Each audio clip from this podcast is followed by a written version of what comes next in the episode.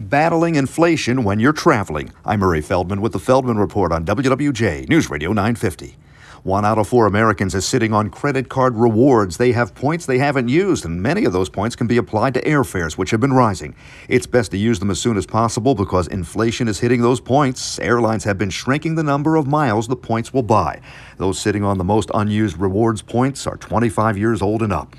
You may have seen comments on social media criticizing retailers. Customers say it's a pain to have to call somebody to get merchandise out of a locked showcase, especially when there are few employees around to help. The story behind the story. The National Retail Federation says retailers lost $100 billion last year because people come in, help themselves, and leave. They steal. And so they now lock up their merchandise. And with the labor shortage, it is true, sometimes it's hard to find people to help. For now, it seems to be part of the post pandemic new normal. With the Feldman Report, I'm Murray Feldman, WWJ, News Radio 950.